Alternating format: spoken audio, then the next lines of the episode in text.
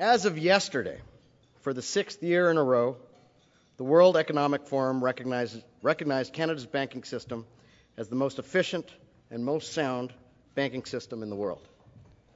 Under the leadership of CEOs of Canadian banks, including that of our guest speaker, Canada was able to mitigate the drastic effects of the subprime mortgage crisis in the United States that eventually led to a global recession. While Canadian banks provide security within our country, its reach extends much further.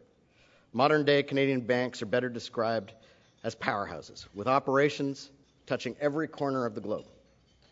Scotiabank, for example, is Canada's most global bank, with operations in more than 50 countries.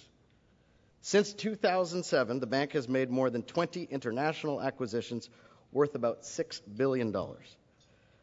Scotiabank's 2012 annual report disclosed that 31% of its net income came from Canadian banking. The other 69% came from a combination of international banking, global wealth management, and global markets. The Empire Club is very grateful to have Rick Waugh here to discuss the financial services industry, its response to the re- repercussions of the global financial crisis, and its implications on both the Canadian and world economy. Mr. Waugh began his career with the Bank of Nova Scotia in Winnipeg in 1970 as a branch employee. And over the years, it served, it served in the bank's treasury, corporate, international, and retail banking areas. In 1985, he moved to New York and was the most senior executive in the United States. Mr. Waugh returned to Toronto in 1993 and was appointed vice chairman of corporate banking in 1995, and then vice chairman of international banking and wealth management in 1998. In 2003, Mr. Waugh became president and CEO. Last year, Rick Waugh was named an officer of the Order of Canada for his role in strengthening the financial services industry in both Canada and around the world. Every world class leader knows when it's time to pass on the reins. Mr. Waugh has announced his retirement so someone else can continue his legacy and also have a chance at being richer than they think. Past presidents, members, ladies and gentlemen, please join me in welcoming Mr. Rick Waugh to the Empire Club of Canada.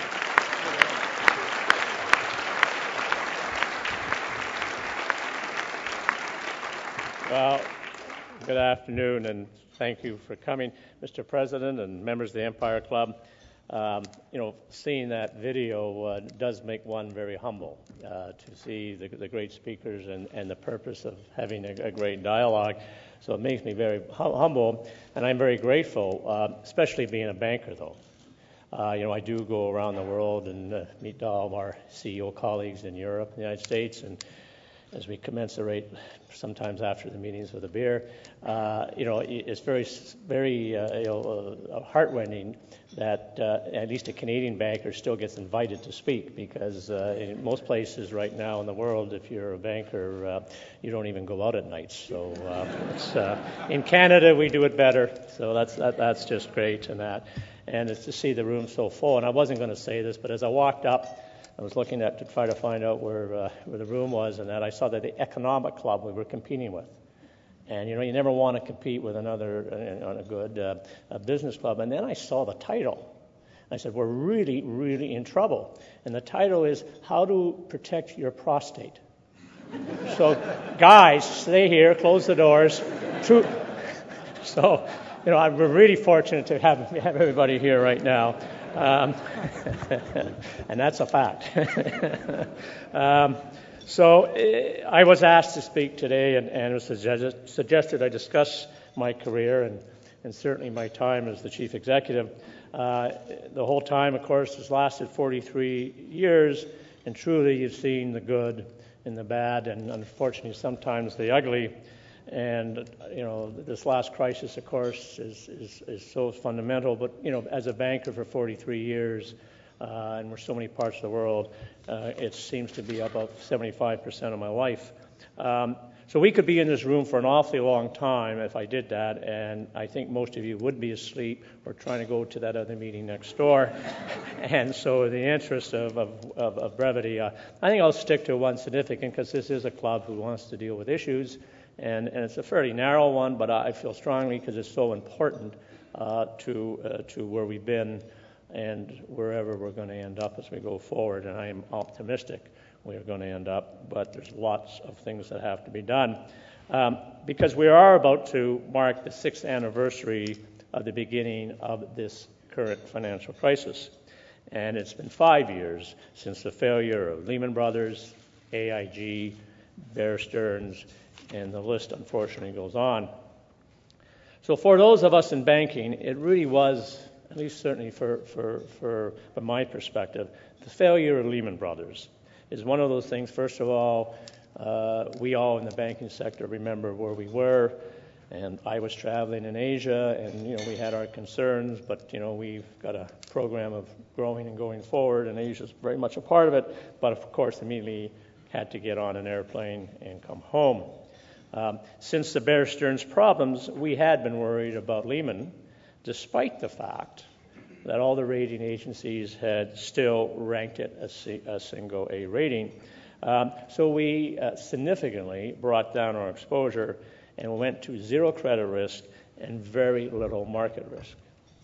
Having said that, like many financial institutions, we took a direct loss on Lehman Brothers. And it was not material, but it hurt. However, we still earned uh, that year a profit of more than $3 billion and we still earned return on our shareholders' capital of over 16%, despite Lehman, and there were other body blows, as I used to call them, uh, that, that happened. But we got through that. And while Lehman deserved to fail, what made things much worse, that no one really knew how to resolve a complex bank that was so interconnected in global markets. In fact, Lehman Brothers wasn't a bank, it was an investment bank but it wasn't a commercial bank or what we think in Canada is a bank. But the consequences of Lehman's collapse, the direct costs, but far more importantly, the indirect and what are going to be some very everlasting costs to the financial sector and the global economy are truly staggering. Regulators, policymakers, and the financial industry are still working on repairs and reforms. Now, I have spoken about the unintended negative effects of regulation on the banking sector, our financial markets, and the world economies. Growth, many times, and the growth that is happening on world economic growth uh, that is occurring. And I'm afraid it continues to get worse. So, the recent emphasis on leverage ratios amongst regulators around the world, which confirms my view on this, and we've got, we've got a real danger of getting stuck between the right balance and in the solutions that we have to pursue. So, what I really want to talk about today is one, is how is regulation is having a transformational effect, yes, on the financial industry, but by extension and very importantly, on our global economic growth and how we collectively must strike the right balance between capital buffers, buffers good assets, liquidity, risk culture, and management to get the balance right so we can get back to normal growth rates. And thirdly, and for me as a practicing banker, how the quality of a bank's assets is the number one factor on safety and whether banks will fail or not. And that depends on the quality of the risk management that goes on in that financial institution. And that depends very much on what is a strong risk culture, which is based on values, accountability, and the right incentives. We all know banks play a fundamental role in the economy. You entrust us with your deposits, and we put those deposits back in the world, in the system making money available to finance business investments, innovation, and most importantly, the creation of jobs. It involves the proper management of capital, liquidity, and risk, and I think the operative word is management. This process is essential for functioning markets, and trust in the safety and the efficiency of the system is essential for growth. Now, through the course of the financial crisis, this trust was broken. And as a result, and in an effort to restore confidence in the system, regulation has changed and increased significantly, especially as it relates to capital, leverage ratios, and very prescriptive rules and regulations. The problem is, capital and leverage ratios only tell part of the story and only solve part of the problem. Now, for the past several years, I've been the vice chair of the board of the Institute of International Finance. The IIF is the world's only global association of financial institutions. Today, we have almost 500 members, all the major financial institutions. The IIF recognized at a very early stage in the financial crisis that the internal risk management practices of banks were a major contributing factor. The IIF put in place a research program to develop and promote sound practices to monitor its implications. And the member nations contributed their most senior executive officers to help lead this recognition of this research. And this came when included as, out, as the output recommendations on risk management, recommendations on compensation, liquidity, accountability, transparency, and I can go on with the several others. Now, I had the honor of chairing this committee, the Committee on Governance and Industry Practice, which is the responsibility for the ongoing research, the continuing research on this issue, which is so important. We strongly advocated that the improvements in a firm's own risk management practices are as important, if not more so, than strengthened regulation in achieving greater financial stability. You need both. Force, focusing on capital and leverage can have unintended consequences. It's like trying to improve road safety by requiring the banks, requiring the cars to have more and bigger airbags without taking into account the driver or the passengers. Eventually, you have so many airbags that there is no more room for the passengers and the driver can't see out the window. The car cannot perform its function properly even though they've put in these safety buffers. And you've got, done nothing really to prevent the collision, perhaps because of airbags, airbags only deploy it once it's too late. This recent issue on leverage ratios and an over reliance on uh, capitals bring these issues to the forefront. They dictate capital levels, but they have not historically accounted for the level of risk in a bank's assets. And it's the quality of the assets held by the bank that matters more than anything else to its safety. And this has been proven time and time again. Leverage ratios and the original, what we call Basel based capital rules, treated a government backed home loan the same as they treated a subprime mortgage security. That, of course, encourages stockpiling of risky assets to achieve a higher return on capital. Exactly the kind of behavior that led to the financial crisis and the collapse of Lehman Brothers. So, what is the result of an over reliance on capital and new leverage ratios? Well, it's clear to me that there's a direct impact on economic growth and at a critical time. There is a debate amongst regulators, policymakers, economists, and the industry about how to increase financial safety while yet ensuring economic growth. Studies vary in the estimates of how much the regulations will affect growth, but they all conclude that the regulations will come at some cost, and I submit significant cost.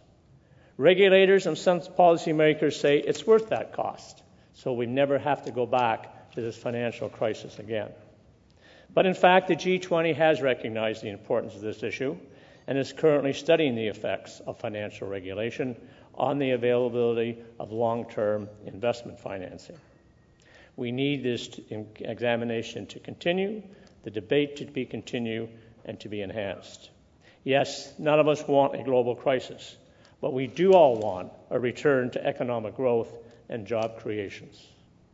Now, let me give you a clearer sense of exactly how an over reliance on things like capital and leverage ratios can directly impact growth. So, according to our survey conducted by the Institute, the International Institute of Finance, regulation is having a transformational effect. And some of that is very good and very necessary. And it's arguably greater than any of the market forces banks are facing them. In response to regulatory requirements for market capital and, and liquidity, 44% of the banks that we have surveyed in our, in, in our institute are now exiting activities.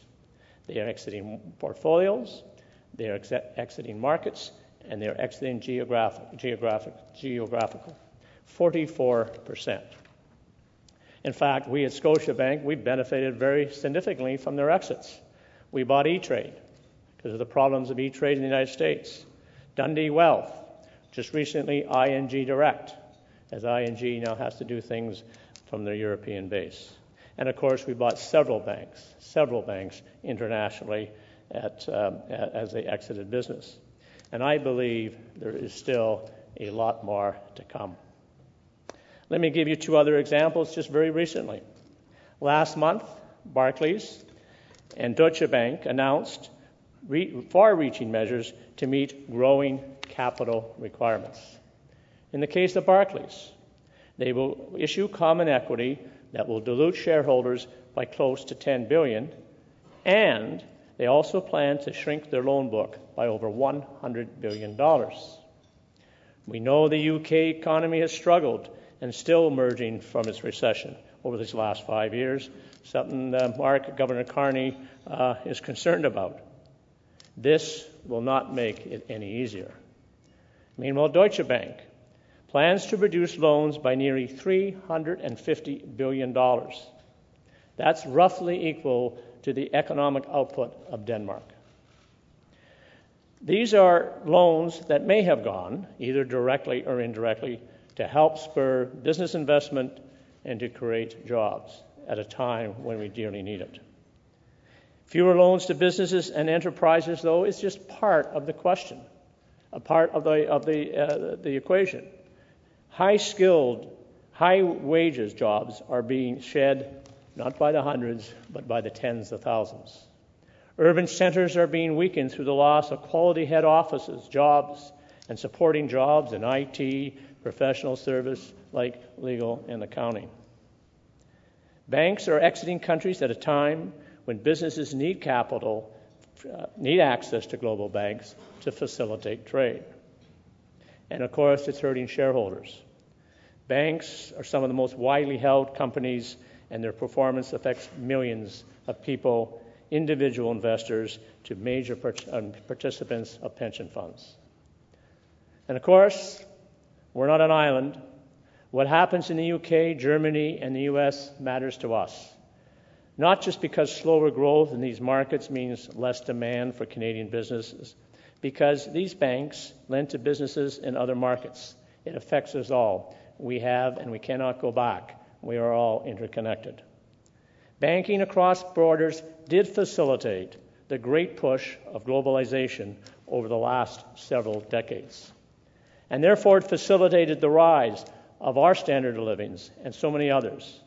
It has led to the development of emerging markets and the widening there of the middle class in those markets and they are driving global growth today. And banks decide to exit markets, it does mean less choice.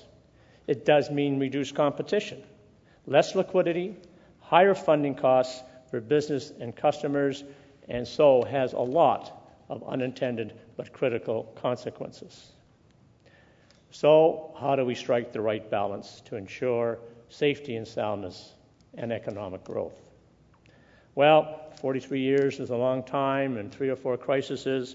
You know, maybe I'm a slow learner, but you do learn. The best buffer that I've seen is a crisis. And I've, in the bank, have gone through, as I said, several of them and survived. And it's because we've had constant profitability It's because we've earned a good return on our equity. It's based upon the fact that we could do it is because we had really great assets, high quality, and I will also submit well managed. Being well capitalized is incredibly important to ensure that necessary condition of trust. But I can tell you from experience that finding the right, benef- right balance for us as Canadians and our Canadian banks has benefited us all greatly. Pre crisis for Scotiabank, we were sitting at a high Tier 1 regulatory capital ratio under Basel II standards, way, way well beyond the regulatory requirements at that time. Matter of fact, it was so high enough that I certainly recall that several of the, the Bay Street and the Wall Street analysts were saying, We've got so much capital, why don't you buy back your stock or why don't you give us a big dividend? Why don't you do that? You've got too much capital. But because of our high capital levels, but most importantly, the quality of assets behind the capital and the return that we were making on that, which return on equity was, was in the high teens. For our bank, and I'm very proud of this, we were the only Canadian bank and probably one of the few banks in the world that did not have to issue equity during the crisis period. And more importantly, or just as importantly, we were able to deploy the capital to take advantage of what was going on in a number of strategic exemptions. It was mentioned the number, I've got a more up to date number, and that since the crisis, we made 40 acquisitions for more than $13 billion, and at the still time, grew our loans to portfolios of our customers, retail, small business, big business, and for our shareholders, continued to increase our dividends. But in the case of Lehman now, at the same time as this crisis, their capital was measured by the leverage ratio. And in fact, they were quoted and were claimed with their single A rating as a very high capitalized bank. They looked very strong. But the assets on their books were very risky. So risky that they were able, unable to sell or use them, use them as collateral to the central bank, or to gain liquidity in any manner they could. Nobody would touch them. It was the quality of their assets, even though they were supposedly rated AAA. Capital, as defined by regulators, was not the problem. Lehman did not fail because of lack of prescribed regulatory capital. It was a lack of liquidity, which, which immediately caused the crisis. And time and time again, when a bank fails, it's because they do not have access to liquidity, and that's because they don't have the right assets and the right management. And that's why they fail. So, this recent focus on leverage ratios by officials around the world is therefore troubling if they're going to rely on that. It's troubling because there is no agreement on what the ratio is, and again, most importantly, it doesn't measure risk. Now, we can all understand and support the motivation to have more tools to help avoid the crisis. And, but, and there's no doubt that regulators have been worried, even under the new Basel III capital rules, that individual banks are measuring risks differently and the formulas are not totally consistent. Care is needed in using these new and sometimes old measures so that the riskiness of assets is not lost and any effort to increase transparency is not muddled by the fact that we'll have different jurisdictions requiring different ratios and management will make different judgments. It does sound confusing, but it's very simply. We need capital to give comfort and trust, but it is the quality of the bank's assets that generates profitability and protects it from and needing to use capital at all. Capital is there after you've made your mistakes prevention is the best medicine. So, to me, the quality of assets does, does depend on the quality of what we all call is risk management. That is why developing a strong risk culture and expertise within each organization is so important. If regulators and policymakers spent more time working with the industry on building this strength, versus continue to add on complexity and fragmentation in the regulatory environment, I believe we'd be making more progress, we'd be making better progress to avoid the, uh, the crises, and yet at the same time to generate growth in our economies. We all share the same goals to make this world a better place for our children, our countries, and our economies. So, in order for banks to help economies grow, a, a, a, capital level of risk must be taken, a certain level of risk must be taken. It's how these risks are managed that does make the difference. Those in the, in the private banks who get risk management right will thrive, those who don't falter. And that's what history really tells us.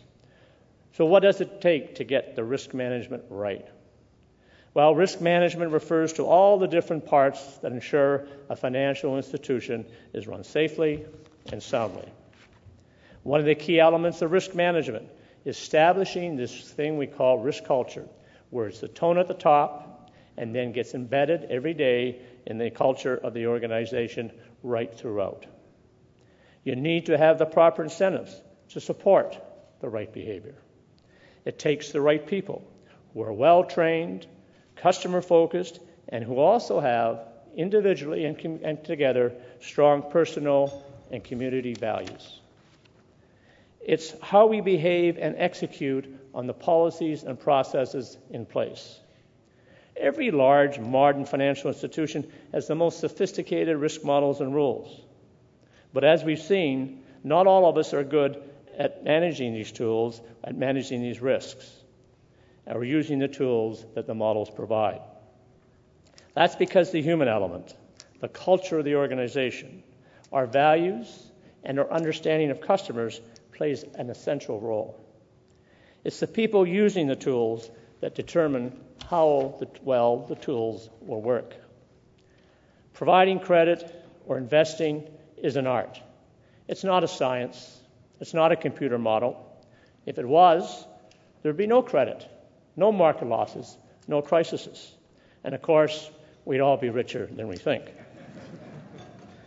when I attend the meetings around the world and in my role at the IIF, I often remind myself, when I hear things and them, that I've been most fortunate to be one of the few CEOs that was actually a branch manager or a credit officer. I know what it's like to sit across from a customer and assess whether or not they really will repay the loan, despite what appears to be a good job, great collateral, or a nice smile. And that's where value and judgment come in, because I think we all know the toughest decisions are rarely black and white. They are usually in the gray. And how we rely on our training, our values, and our culture is how you make those right decisions when you're in the gray.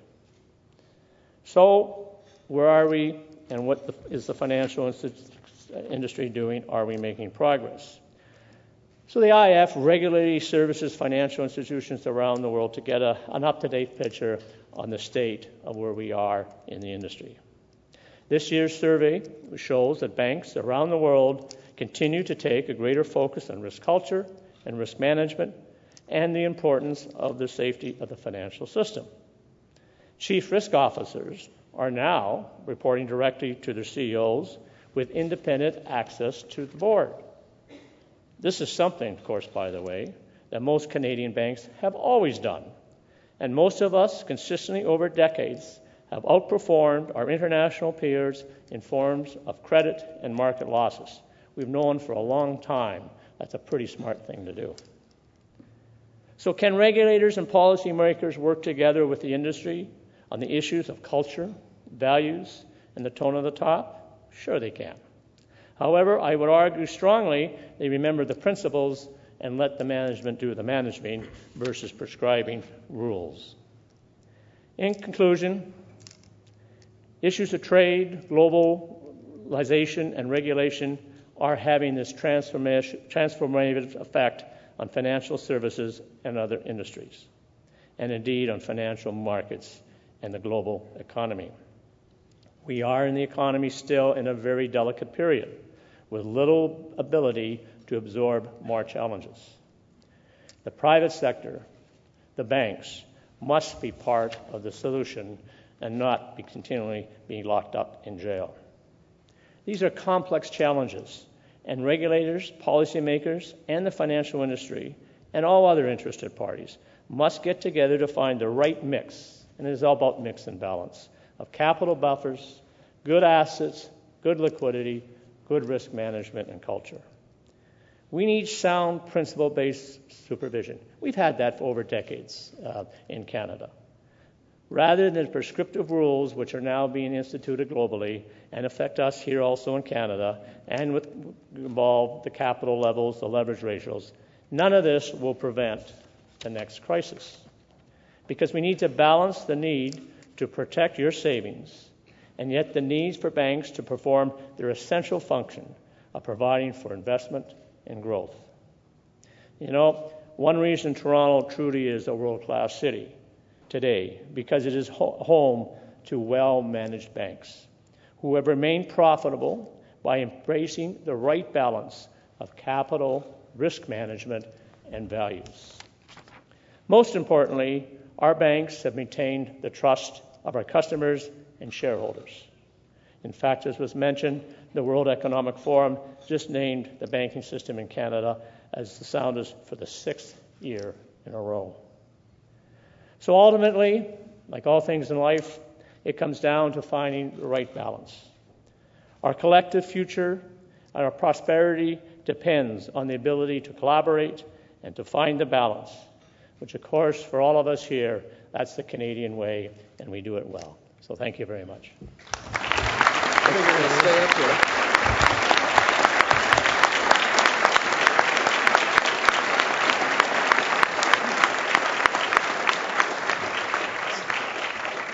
I think we have some time. We have about 10 minutes for uh, a few questions and answers. Um, so if anyone has a question, I believe that there's microphones roaming around. Uh, please uh, put up your hand. And I, am used to doing this, so I'll, I'll, get it started. There's a bunch of students over there, uh, Mr. Waugh, and uh, you've been in, in the industry and, and in a leadership role for 43 years. What piece of advice can you give to uh, a young person uh, that is embarking on a career in leadership? Well, first of all, they shouldn't get ahead of themselves.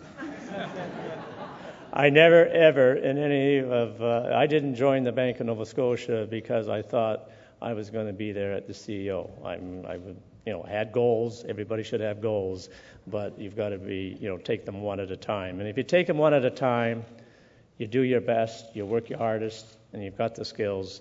It's funny how life starts to take care of itself. And the only really, probably a little homely out of it, I chose Bank of Nova Scotia. I was fortunate. We were all, all, fortunate back in the 70s. We all had multiple offers and we had some choice. It's a lot tougher nowadays. Scotiabank allowed me and gave me an offer that I had no money, but I did want to hitchhike around Europe.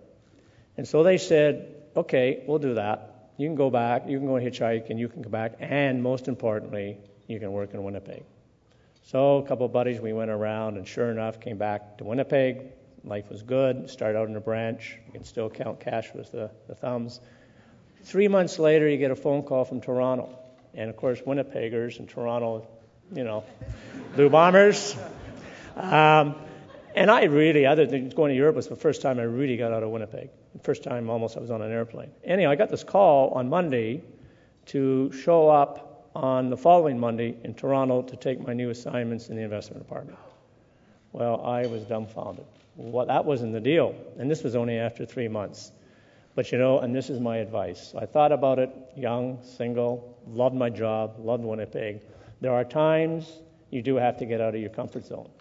And that's that sort of gray area, you know, where you do whatever your family says or says about values, your community. So you take a chance. So there are going to be times in your career, again, yeah, you can reach for the top, but you're going to get frustrated.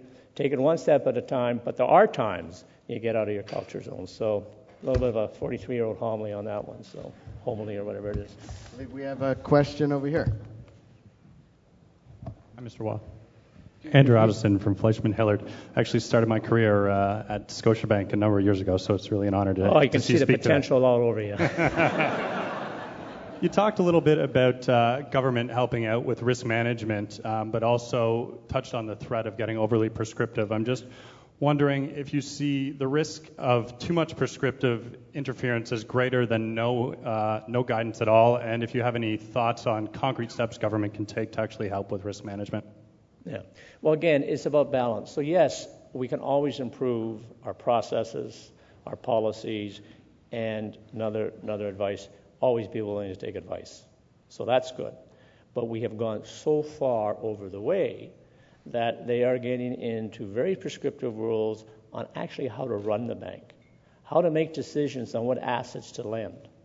Um, what is your strategy? And this is going to boards, and it's and, and this is not OSFI. OSFI's part of this great pylon, you know, the, the, the Financial Stability Board, which is headed up by Mark Carney, by the way. Um, just a side view, um, but um, you know, so there, it's the pylon. So it's not an either or; it's the balance. And so much of our management time in Scotiabank, and I'm sure every other bank, you know, our talented management, who I think have done just an absolutely great job, are spending huge amounts of time on process and rules. I don't know where they get them from. And, and, and they're good people, don't get me wrong, but how do they know what the right strategy of a bank is? And how are they going to? Don't forget, regulators said lending to sovereigns was zero risk. That was right in the Basel. Zero risk. And of course, those that did lend to Greece, those that did lend to the city of Detroit or the state of California, pick your sovereign, sovereign risk is risky.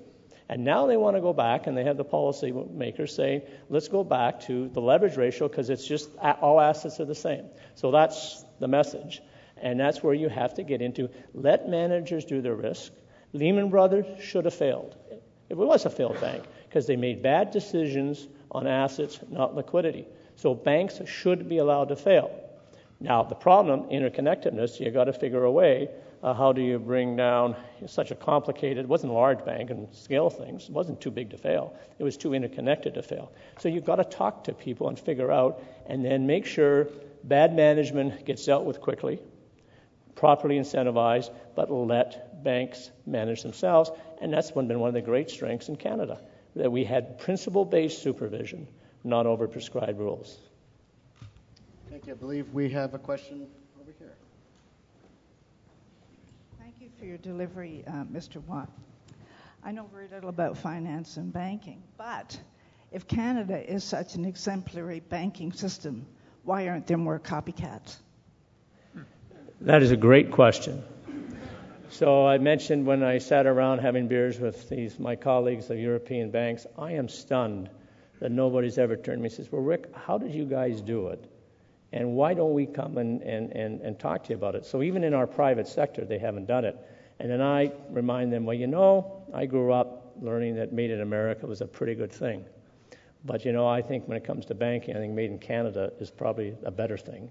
And that is not to be boastful and prideful and what have you, come up and learn.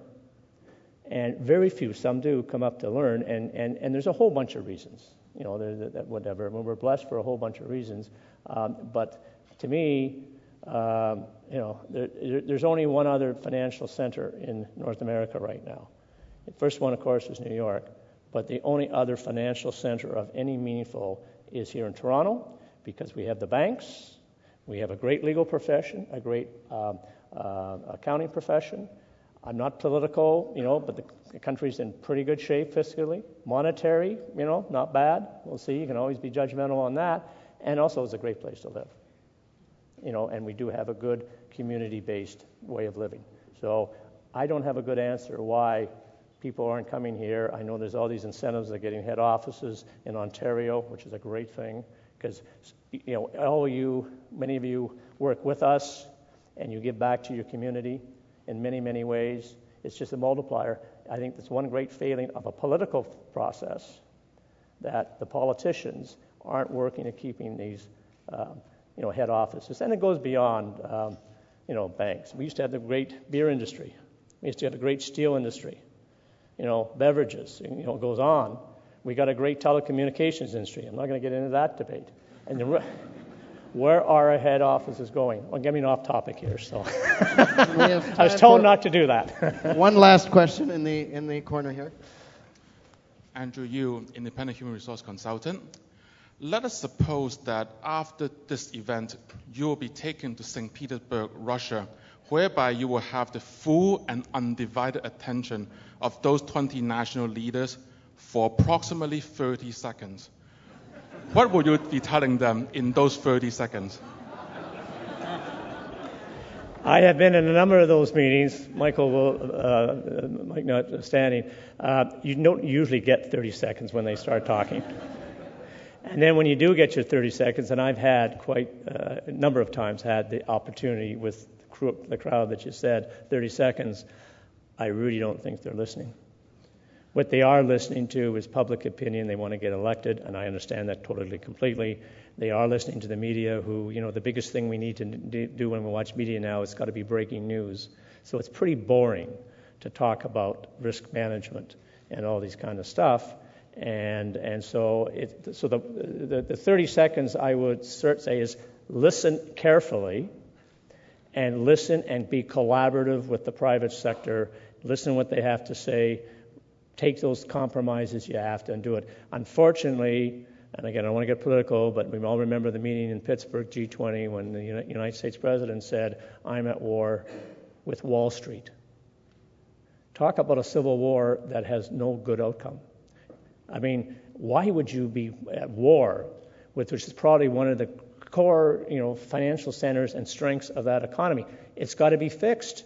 But to actually go to war on it, that has set a mindset with regulators that they, when I talk to, and you know, our regulators are good people, and I say, they say to me in these meetings, we have been entrusted by the leaders of our countries to make sure this never happens again, period. There should be a comma and still maintain growth, jobs, and prosperity we don't get to the second side. And that is, I think, the fundamental problem. And even my answer now is way beyond 30 seconds, so I would have failed again. So thank you very much.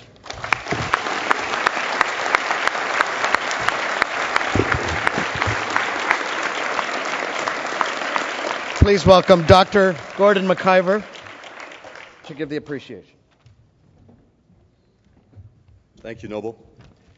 Mr. Waugh, Scotiabankers, uh, colleagues from the Empire Club of Canada, ladies and gentlemen. When I was uh, asked to do the appreciation today, Mr. I started reading the history of Scotiabank, and it really is quite amazingly uh, intense and interesting. Most, I think most people in the room, certainly most uh, business people, know that Scotiabank's our country's second oldest Canadian bank, opened for business almost exactly 181 years ago, uh, 181 years ago last week almost didn't get off the ground because of its main rival in Halifax. But by the time you joined the bank in 1970, as you mentioned, it had become the fourth largest financial institution in the country, often referred to, as our president mentioned, Canada's most international bank. It was also uh, true to its maritime roots. It began was the first bank to begin opening branches outside of the United States and the United Kingdom, and made it very international. So, not surprising that you uh, sit on international organizations today. Now, our president mentioned your Winnipeg roots. Uh, while Winnipeg was perhaps a surprising launchpad for the future president and CEO of a bank with such a strong maritime history, it certainly was a, a city that appeared to be an excellent training ground for many of our top executives uh, in the last 40 years in Canada. Uh, it's produced uh, media, energy, financial CEOs uh, in many, many instances, and uh, I think they've even started referring to it as the Winnipeg Mafia at a certain point. What's interesting about all this is some people rise to the position, the top position in a corporation, as a total surprise to everyone around them. The people say, Where did he come from? He must have come up through the middle, whatever. But this, I don't think, could ever be said about, about yourself, Mr. Waugh. I personally remember being told back in the early 1980s when I was a young manager at the bank's 44 King Street West head office that there was a rising star in the ranks and that one day, one day, Rick Waugh would become the CEO of Bank of Nova Scotia. What no one ever talked about back then uh, was legacy. And this is uh, where even the most skilled pundits could not have foreseen Mr. Waugh's future path of success. In an era where so many uh, end their career in the financial sector amid confusion and sometimes even crisis and chaos, Mr. Waugh leaves his decade at the helm with Scotiabank in better shape than ever. And this is indeed an achievement that he can and should be proud of, and I'm sure that all his colleagues in the room today are extremely grateful for this. Uh, to put it in, in your own words, you got risk management right. So, uh, Mr. Waugh, as you prepare to step down from this successful tenure, there's certainly going to be many dinners, speeches, and all kinds of special events that will mark your achievements. But we at the Empire Club are honored and proud that you opened our 2013 2014 season today with your visit and uh, shared with us some of the reasons why Scotiabank can look forward to at least another 181 years of successful operations, both here at home and around the entire world. So, beha- on behalf of the Board of Directors of Canada's oldest club of record, please accept our gratitude and our best wishes as you prepare to transition to the next chapter. Thank you very much.